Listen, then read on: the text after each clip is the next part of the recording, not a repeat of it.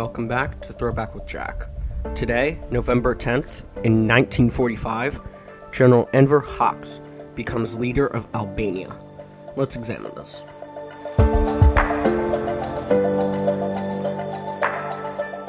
Enver Hoxha was Albania's ruler for 40 years after the Second World War, during which time he forced its transformation from a semi feudal, very small part of the Ottoman Empire into an industrialized economy with the most tightly controlled society in Europe.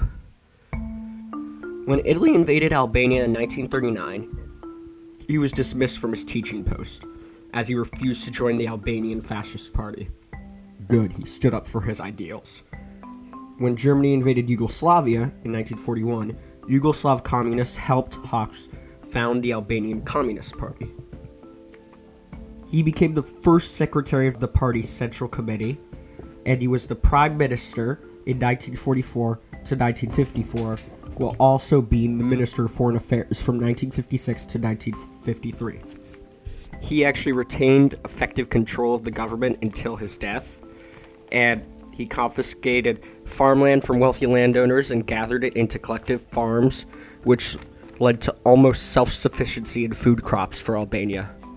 He gave electricity to every rural district, and illiteracy and epidemics of diseases stopped, and industry got lots of investments, which meant that by 1980 it could contribute more than half of Albania's gross domestic product, their GDP.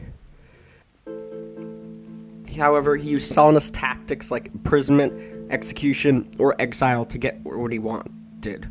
In order to ensure succession of younger generations of leaders, Hoxha ordered execution of several leading party and government officials in 1981, which actually worked because he went into semi retirement later and Ramiz Alia was his successor, who he wanted, so he got his choice. But yeah, the methods, not so much.